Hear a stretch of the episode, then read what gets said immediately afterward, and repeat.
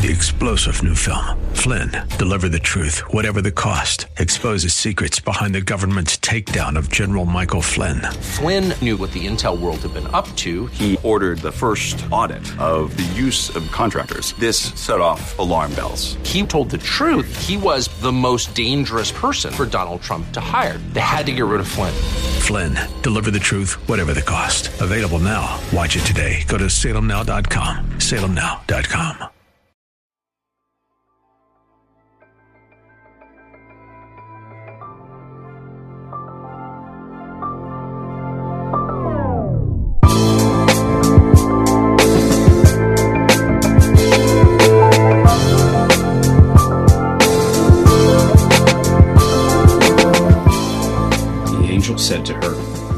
be afraid, Mary, for you have found favor with God.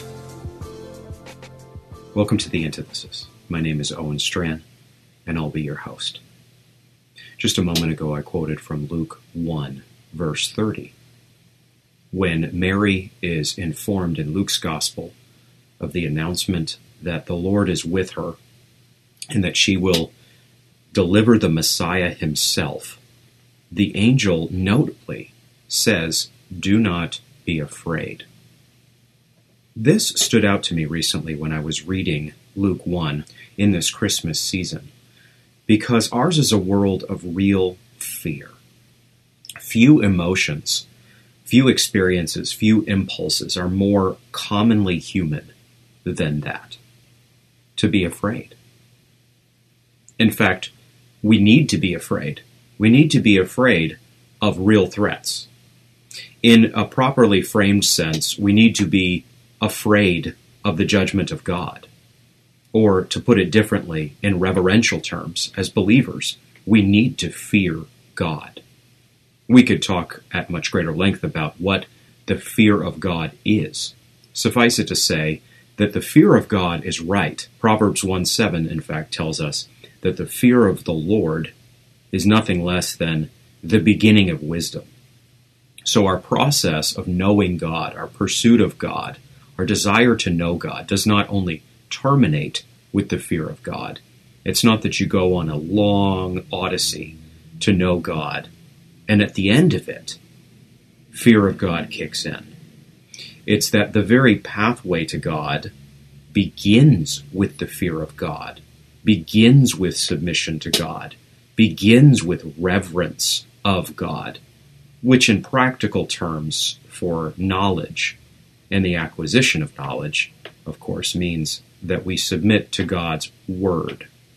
If we're if we're going to know God, that is, we know God through the means of approach He has given us. We learn about Him from His Word, and His Word leads us deeper and deeper into the fear of God, which terminates ultimately in believing fear of God in a full orbed discipleship sense.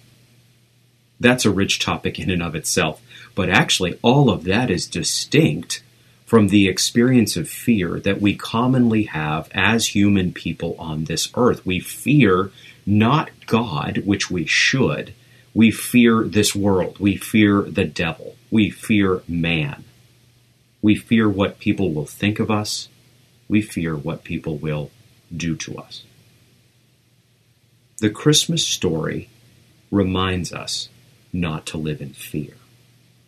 Let's read Luke 1 26 to 38 to hear how the angel addresses Mary with this birth announcement.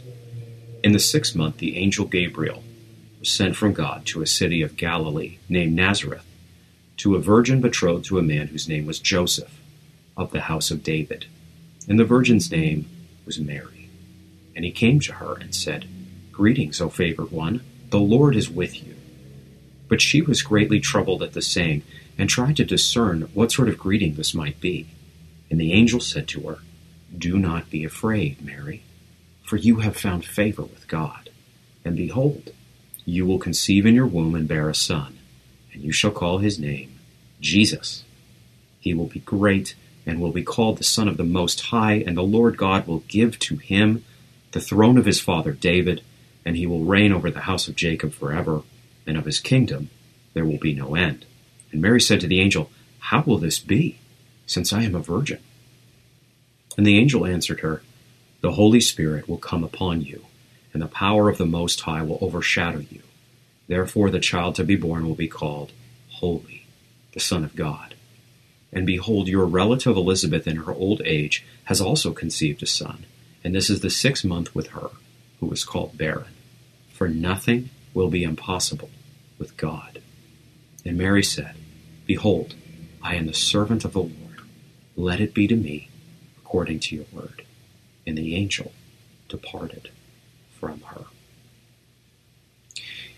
Outside of the angel's counsel to Mary, imperative to Mary in verse 30, Mary would be afraid at the coming of an angel. When angels show up throughout the biblical narrative, you don't yawn and uh, eat your toast you generally hit the dust, you hit the ground. In some cases, you think that you have seen God Himself.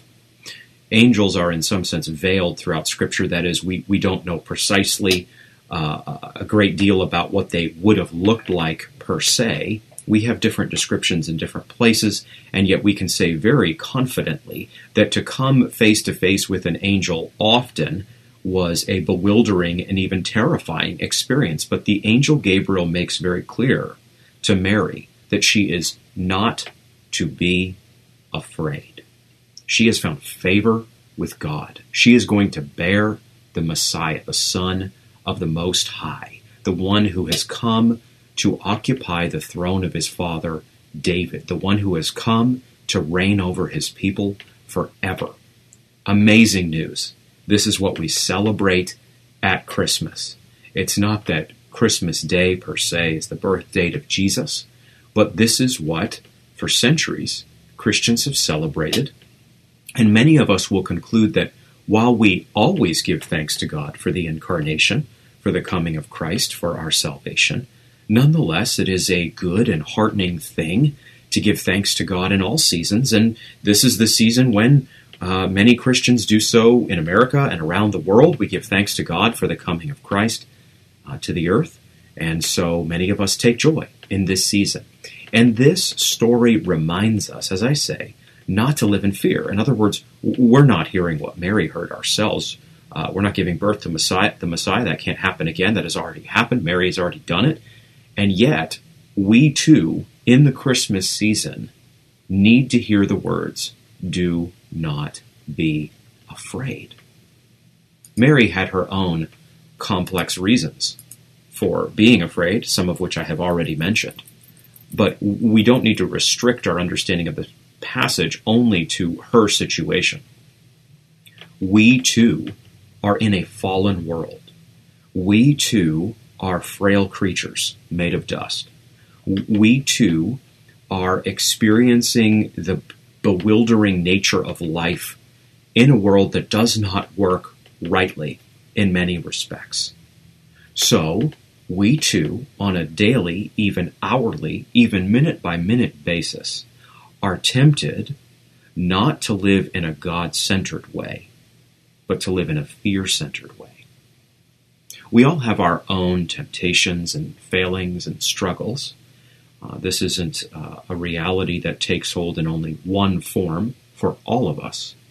It is a common problem that has many expressions among the church. I'm speaking particularly to believers. Certainly, if we broaden that outside of the church, we know that humanity fears tons and tons of things. We know that fundamentally, from a passage like Hebrews 2 14 to 18, which we've talked about before on this humble little podcast, in our natural state, in our sinful state, we are enslaved to the fear of death.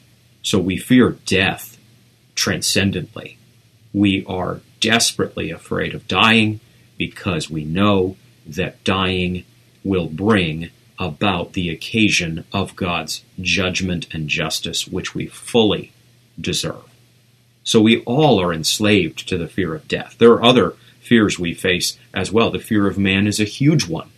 The fear of the devil is a big one because we know that the devil is real and we know that we don't have protection from the devil.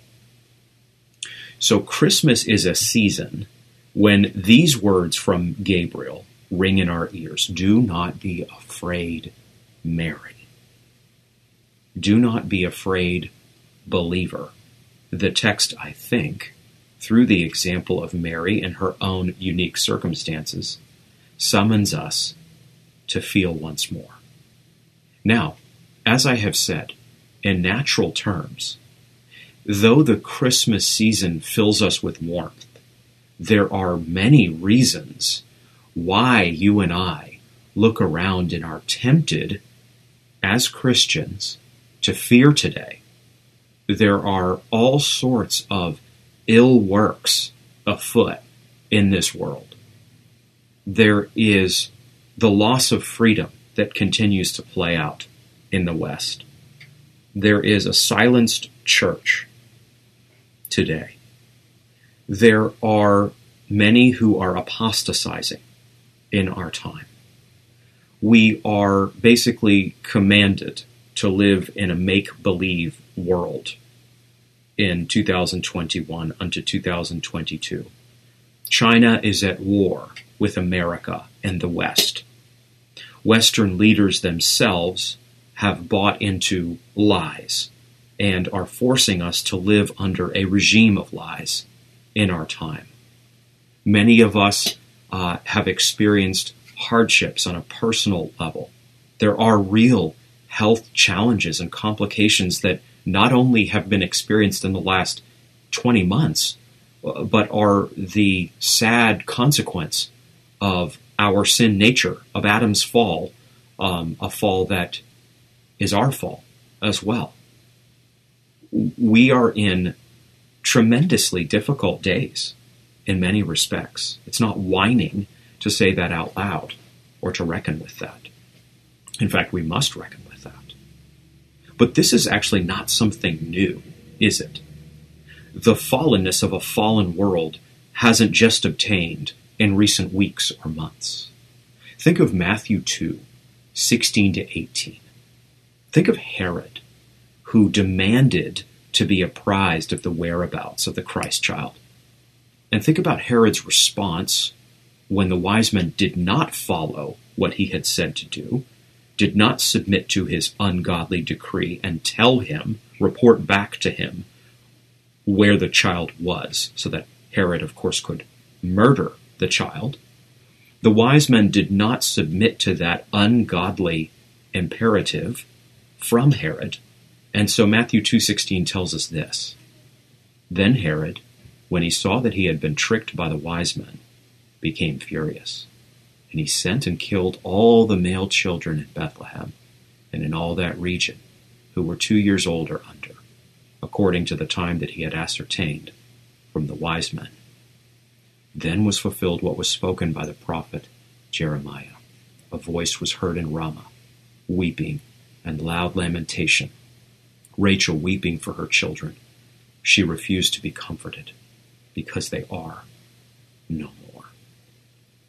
Matthew 2 16 to 18 reminds us in a visceral way that Christmas, if you will, is about war.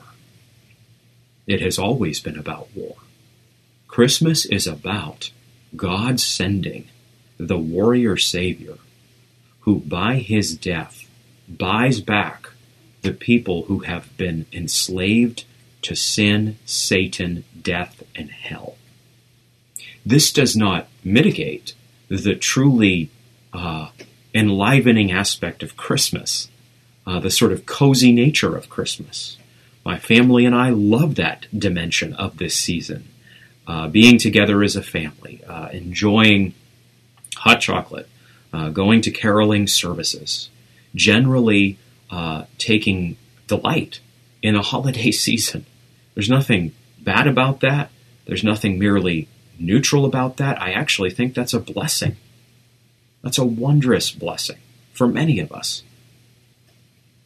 But we can't miss that Christmas is about God sending his best man to destroy the works of the devil. 1 John 3 8. God did so in a truly uh, unexpected way. He did not send Christ on the clouds. The Father did not commission the Son in the Son's first coming, that is, to split the sky and rout his enemies with a flaming sword. In the first coming of the Son of God to earth, Christ was born in the lowliest circumstances. Christ was born of a virgin. He was born amidst animals. He was born without any royal celebration. In fact, he was born with Herod pursuing him unto death. Herod trying to find out where this Christ child was in order to kill the Christ child. So the desire to murder an infant has not been created in the last 60 years in America with Roe v. Wade and its horrific enfranchising in American law and public policy. The desire to kill infants is more than 2,000 years old, but in terms of this particular iteration of the Christmas story, of the biblical narrative, is about 2,000 years old. In terms of Herod targeting Christ, and then in frustration, realizing he has not succeeded in killing this child that was to come, killing many baby boys, all those up to two years old, this is an ancient instinct. It is an ancient instinct to kill babies and little ones. It's not a new one. Well, this isn't exactly what we spend a lot of our time when we're shopping uh, outside and in public thinking about. This isn't what a ton of the traditional American Christmas carols or holiday music tells us and celebrates.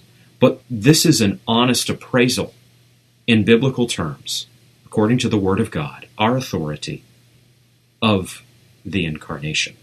That is, the events that bring about the incarnation in terms of time and space. What does all this mean? if we talk about the fallenness of the world, and if we zero in on Herod's murderous instinct to kill baby boys, where are we left? Uh, am I trying to plunge us into despair and discouragement? Are, are we abandoned to our fear by the Christmas story itself? If you pay attention to the biblical narratives, then you are driven to think through Herod's murderous actions, and your breath is taken away.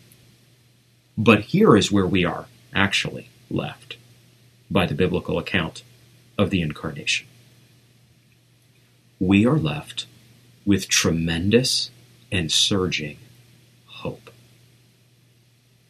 We are not plunged into despair and the fear of man and what man might do to us we are lifted up by the incarnation.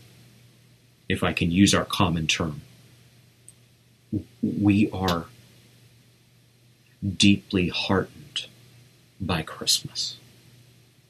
Our world really is an enchanted world because Christ has come, because the Father has sent the Son into our world for us and our salvation.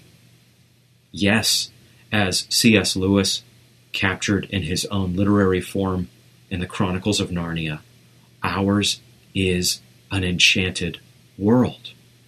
God has taken on flesh. The world is fallen. The world is cursed by God. And yet, God has acted to save and deliver us, to overcome the reign of the evil one this is not only something that we're hoping God will carry out and do, as if we ourselves have whiteboarded it in a group session. This is what the Father has done.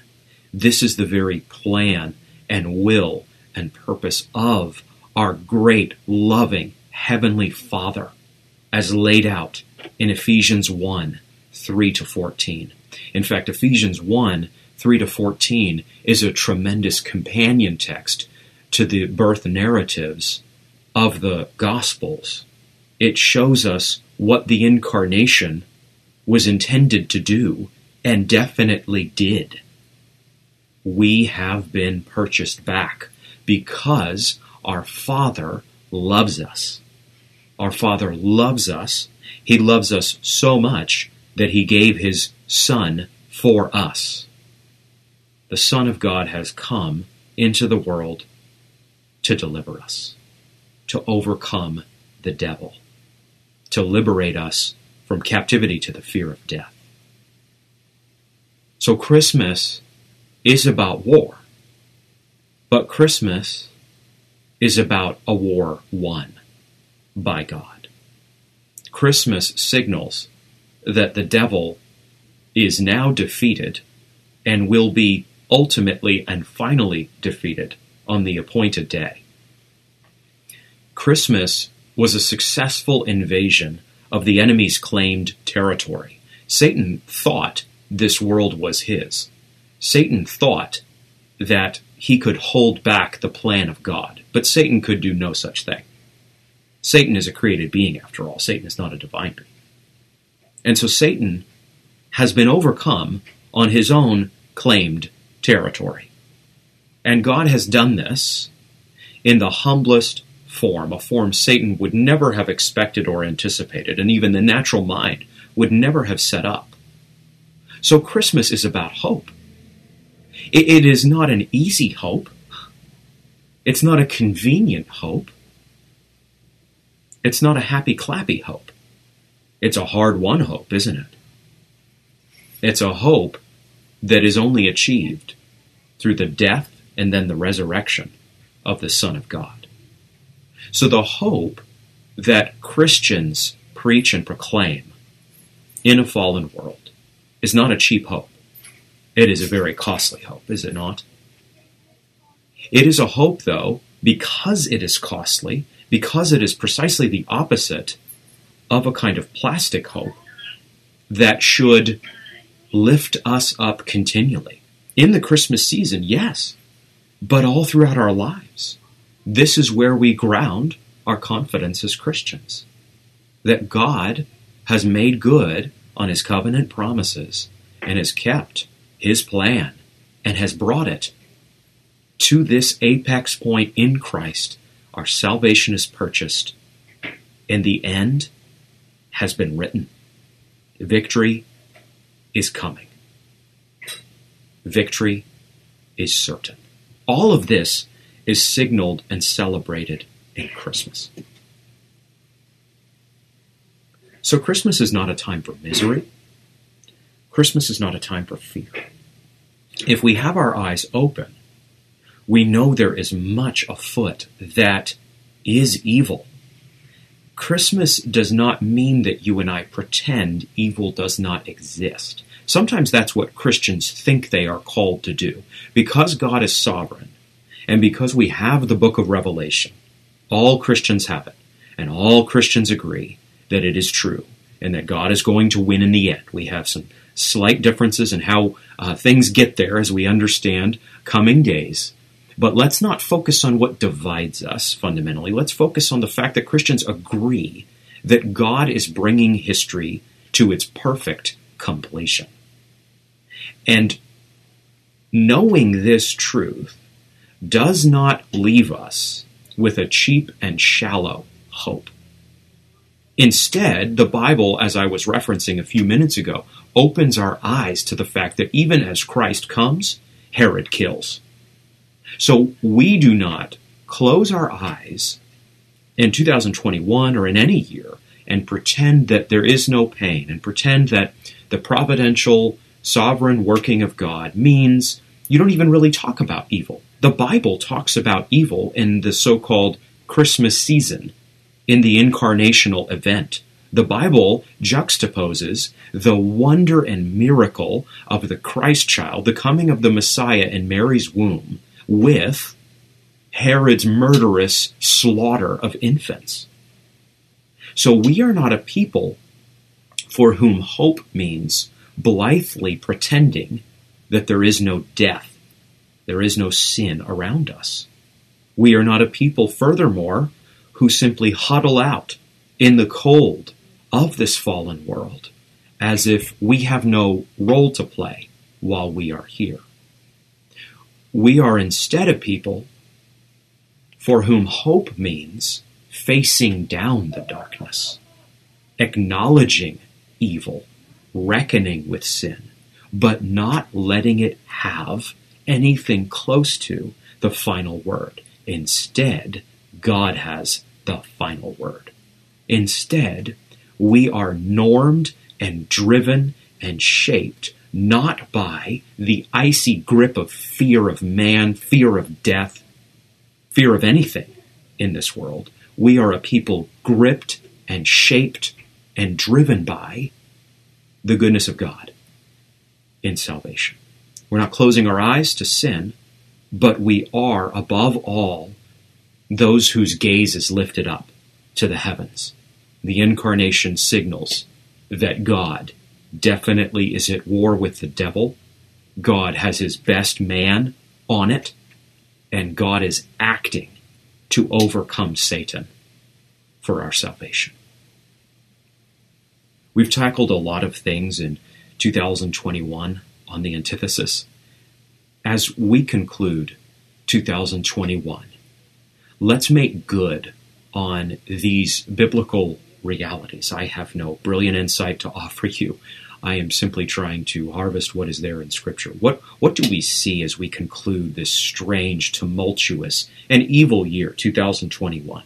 I see, as we wrap up the year, the final podcast of 2021, I see such good.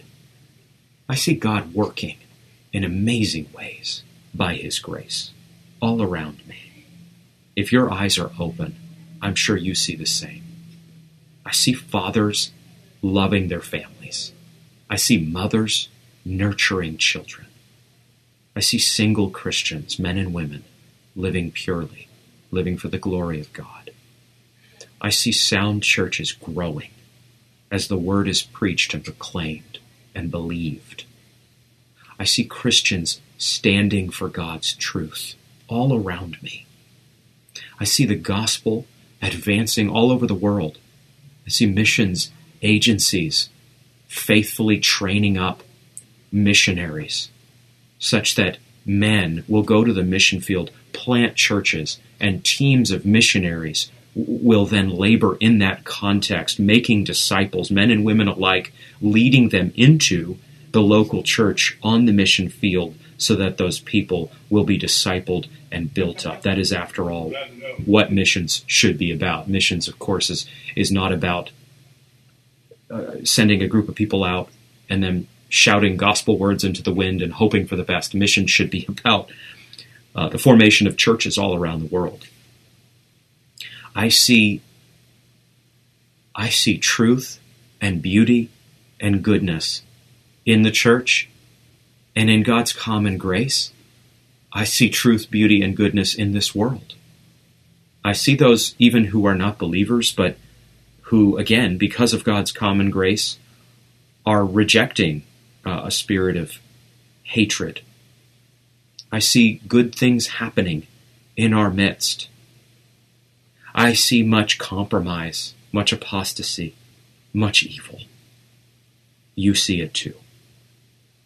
But I am compelled by the incarnation, by what we call Christmas, to lift up my eyes. I am led, as Mary was led, to not be afraid. What is more indicative of genuine Christianity than that. To live not in fear of man, but in fear of God. Reverential trust in God, driven by a massive, glorious vision of our great and loving God. And lastly, I see one more thing. I see darkness all around me, and you see it too. I feel it. Darkness is not only seen in this life, it is felt. You feel it, and I feel it. It is as if we are walking through the valley of the shadow of death, to use that beautiful language of Psalm 23. It is as if we are pilgrims and strangers in the wilderness, as 1 Peter 2 tells us we indeed are. It is as if we are an exile people making our sojourn through a very difficult place, as indeed we are.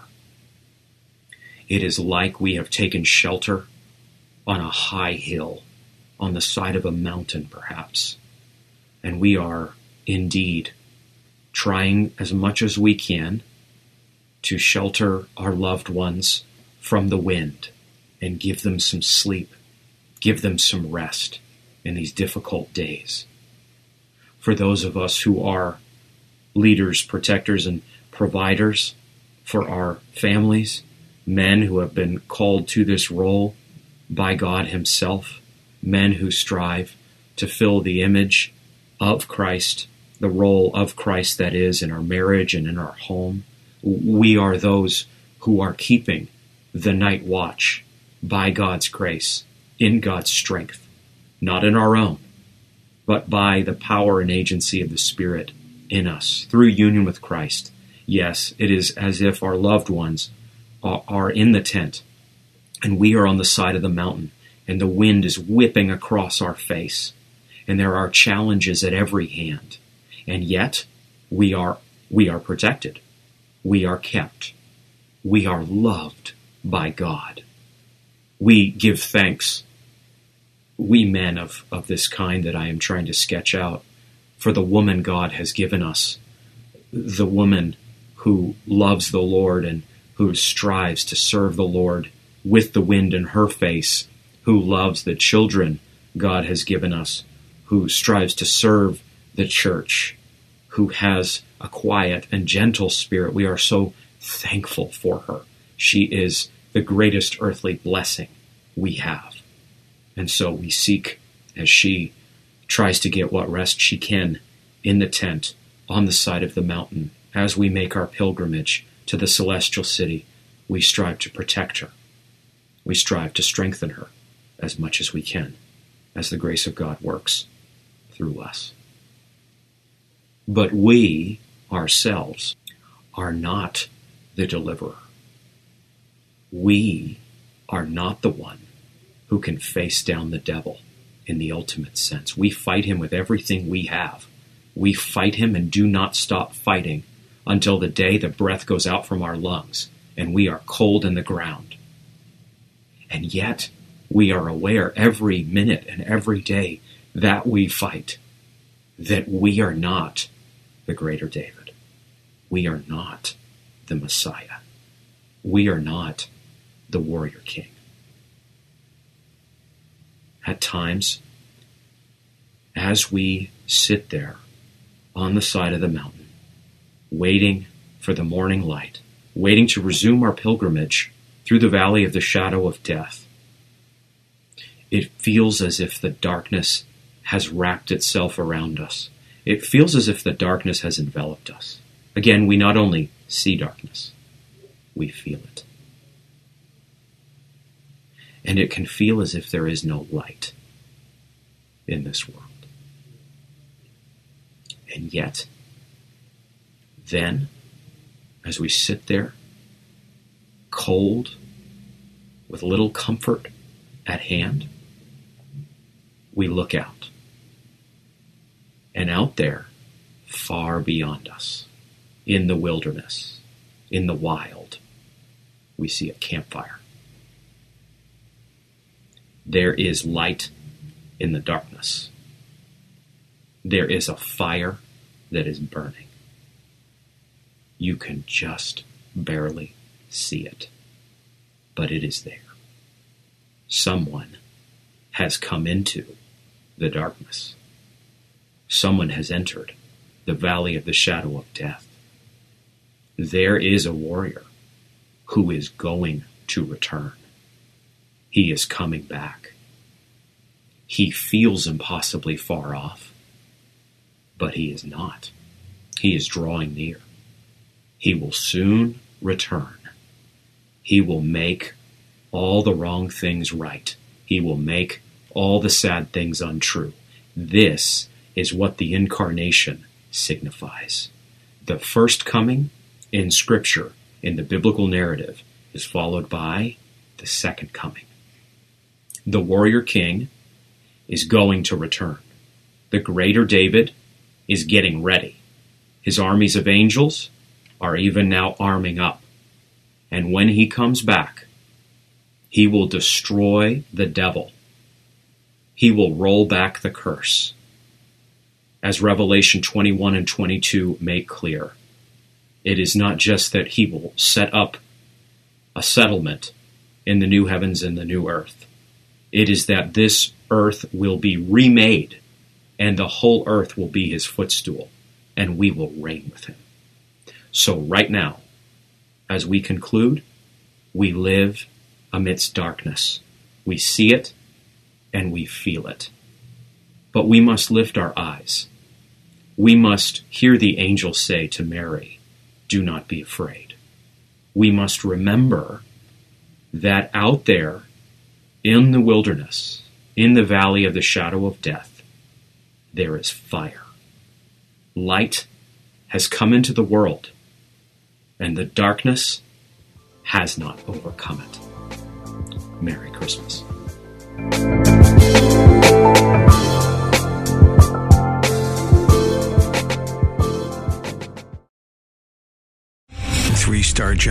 Michael J. Flynn, head of the Pentagon Intelligence Agency, knew all the government's dirty secrets. He was one of the most respected generals in the military. Flynn knew what the intel world had been up to. He understood its funding. He ordered the first audit of the use of contractors. This set off alarm bells. The explosive new documentary, Flynn, Deliver the Truth, Whatever the Cost, uncovers the facts behind this scandal. Flynn told the truth. He was the most dangerous person for Donald Trump to hire. I find out the worst enemy that I'm going to face in my life is right here in America. They took my assessment and they wanted me to change it. And I was like, I'm not changing it. They had to get rid of Flynn. With in depth interviews, archival footage, and never before seen personal records of the man behind the headlines. I just felt like I was drowning. Flynn, deliver the truth, whatever the cost. Available now. Watch it today. Go to salemnow.com. Salemnow.com.